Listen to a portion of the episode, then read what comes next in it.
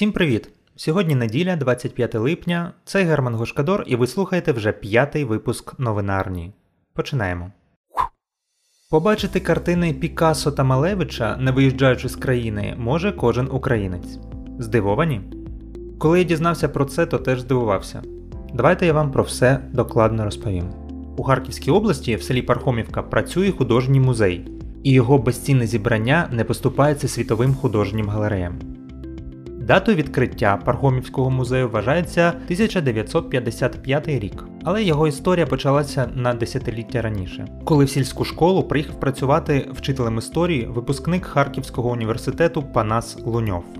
Захоплений колекціонуванням, він вважав, що без знайомства зі справжніми предметами старовини і мистецтва неможливо вивчати історію. Саме завдяки цьому переконанню в невеликому селі з'являться шедеври світового мистецтва, і для відвідувачів відкриє двері Пархомівський музей. Уже в перші роки вчителювання Луньов створює учнівський гурток Юний історик, в якому об'єднав небайдужих до історії учнів 5 та 10 класів.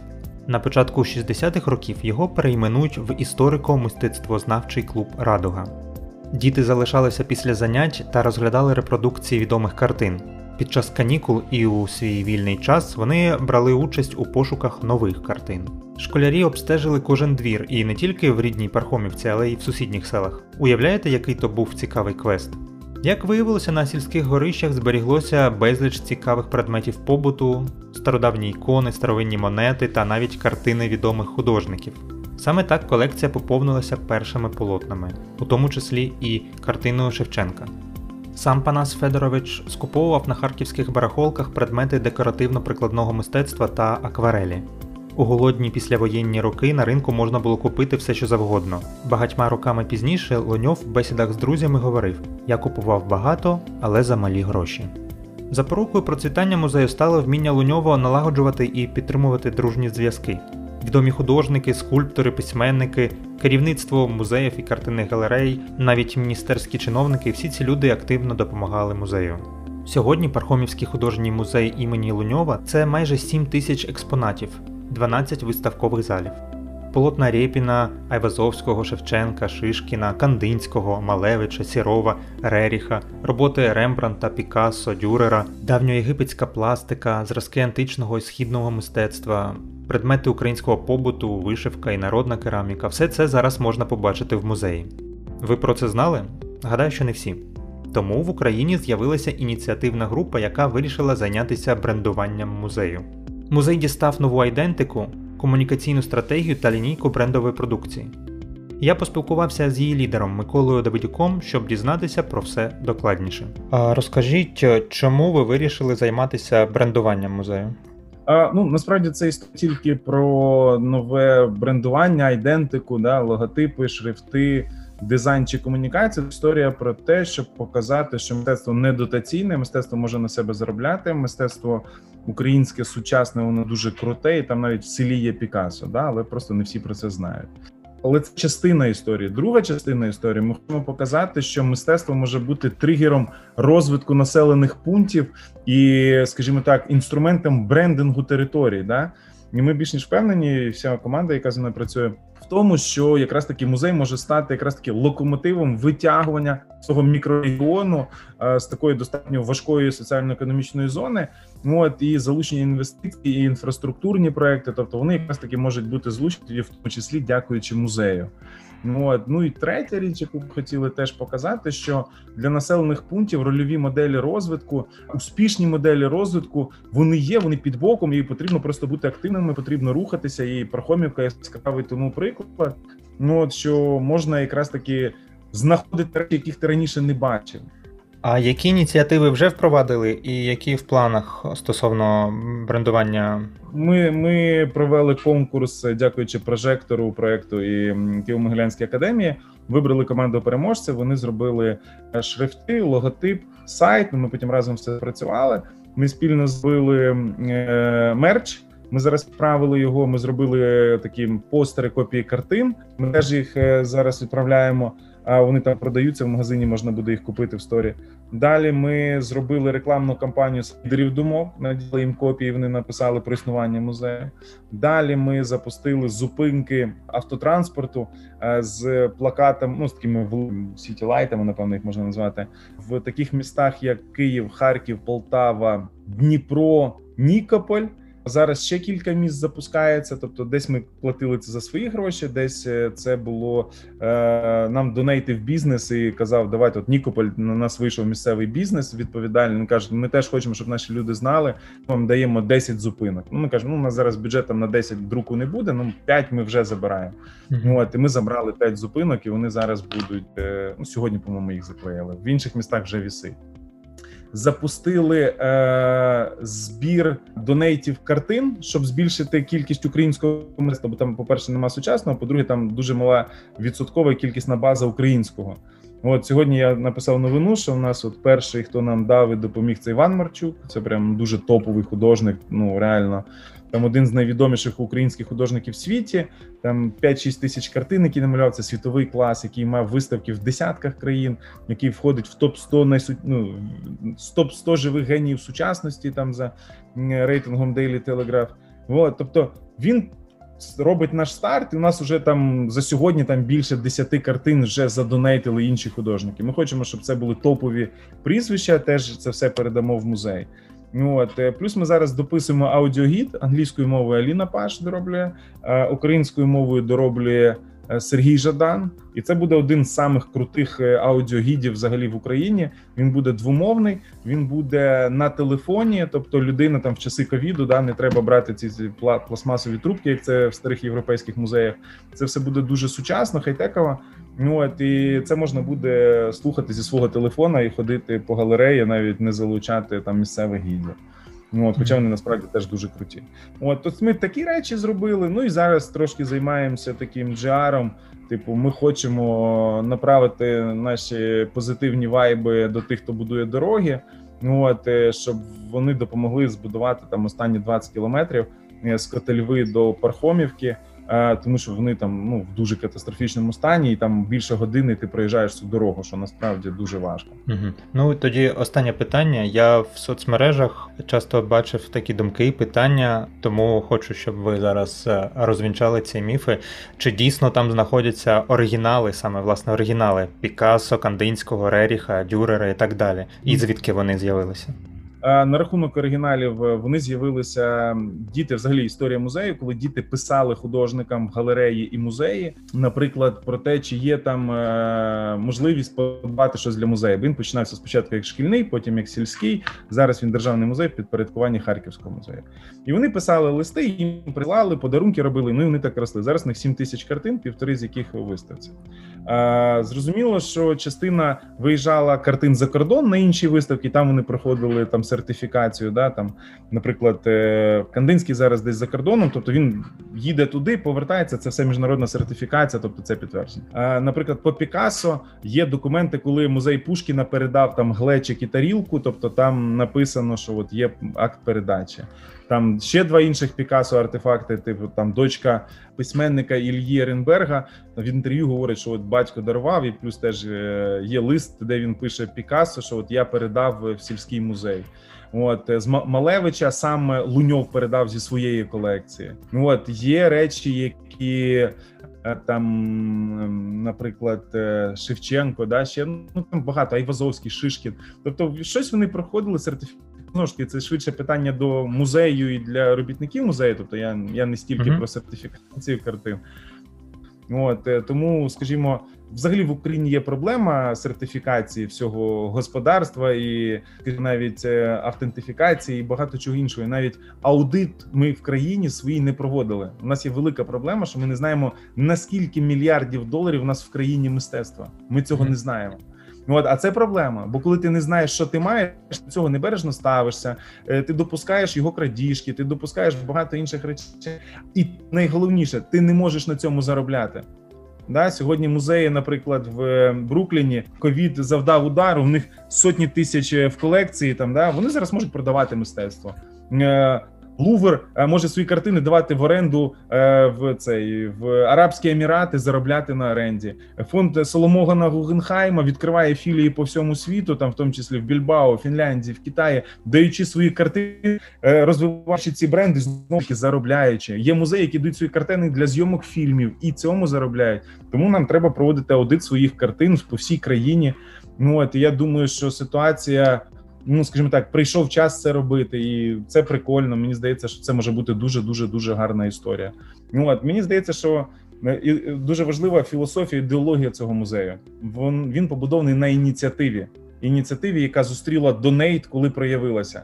От точно так же ми е, Луньов сказав, каже, давайте писати, і йому почали щось щось дарити. Ми сказали, давайте допоможемо, створимо сучасну айдентику музею. І відгукнувся прожектор Могилянка. і ця суперкоманда, яка, до речі, повністю з дівчат. Але вони супер талановиті, вони супер професійні, вони дуже молоді. Тобто, це ну такі джензі в найкращому вигляді, який тільки може бути. Да? Ну от і вони звили це. Ну от і тому я думаю, що ця ідеологія, філософія, коли ти ну, відправляєш цю ідею, що ти хочеш робити щось класне, тобі зрозуміло це повертається. Я думаю, що це може бути масштабовано в багатьох населених пунктах, і вони теж можуть зробити свої класні бренди і дійсно жити таким новим життям, яке може змінити багато реальних речей, в тому числі інфраструктуру, інвестиційний клімат і багато багато іншого. Чудова ініціатива, як на мене. Сподіваюся, що у команди все вийде. Додам тільки, що музей працює щодня, окрім понеділка, вівторка та державних свят з 9 до 5 години вечора. У зимовий час з 8 ранку до 4. В описі до цього подкасту я додам посилання з контактами музею, і там також написано, як до нього доїхати. Ще одна крута новина. Книгу Вахтанга Кіпіані Справи Василя Стуса продали накладом понад 100 тисяч примірників. Сам автор вважає, що у всьому винен ефект Барбари Стрейзанд. Книга вийшла друком у видавництві Віват у травні 2019 року. У вересні Медведчук заявив, що вимагатиме через суд заборонити розповсюдження книжки у будь-який спосіб на будь-якій території. На його думку, у дев'яти епізодах книги містяться висловлювання, які не відповідають дійсності та принижують честь і гідність політика, наче в нього вона є. У цих епізодах Кіпіані розповідає про Медведчука як адвоката поета Василя Стуса в судовому процесі 1980 року. Далі, 19 жовтня 2020 року, Дарницький районний суд частково задовольнив позов Медведчука. Три фрагменти визнані недостовірними, ще у трьох заборонив використання імені Медведчук як персонажа твору без його згоди. Далі, 19 березня 2021 року, Київський апеляційний суд дозволив розповсюджувати книгу Кіпіані та скасував рішення суду першої інстанції, яким автора та видавництво зобов'язували видалити з книги інформацію про Медведчука. Споживача стягнуло 768 гривень на користь харківського видавництва. Таку ж суму він має сплатити на користь автора. Далі, 1 червня, Київський апеляційний суд зобов'язав Віктора Медведчука компенсувати видавництву Віват майже 300 тисяч гривень у судовому процесі, ініційованому ним самим щодо книги справа Веселя Стуса. Медведчук досі не виконав рішення суду про виплату збитків видавництву, чому невідомо. Можливо, він зараз шукає гроші, можливо, просить у борг у друзів. Так, доволі скрутна ситуація. Наступні дві новини з рубрики Гешпанський сором. Перша. Українські депутати та представники релігійних громад почали боротьбу з коміксом. Отак. Організації, що виступають за традиційну сім'ю і християнські цінності, а також різні клоуни, яких цікавить піар з будь-якого приводу, почали війну з коміксом. Це сильно.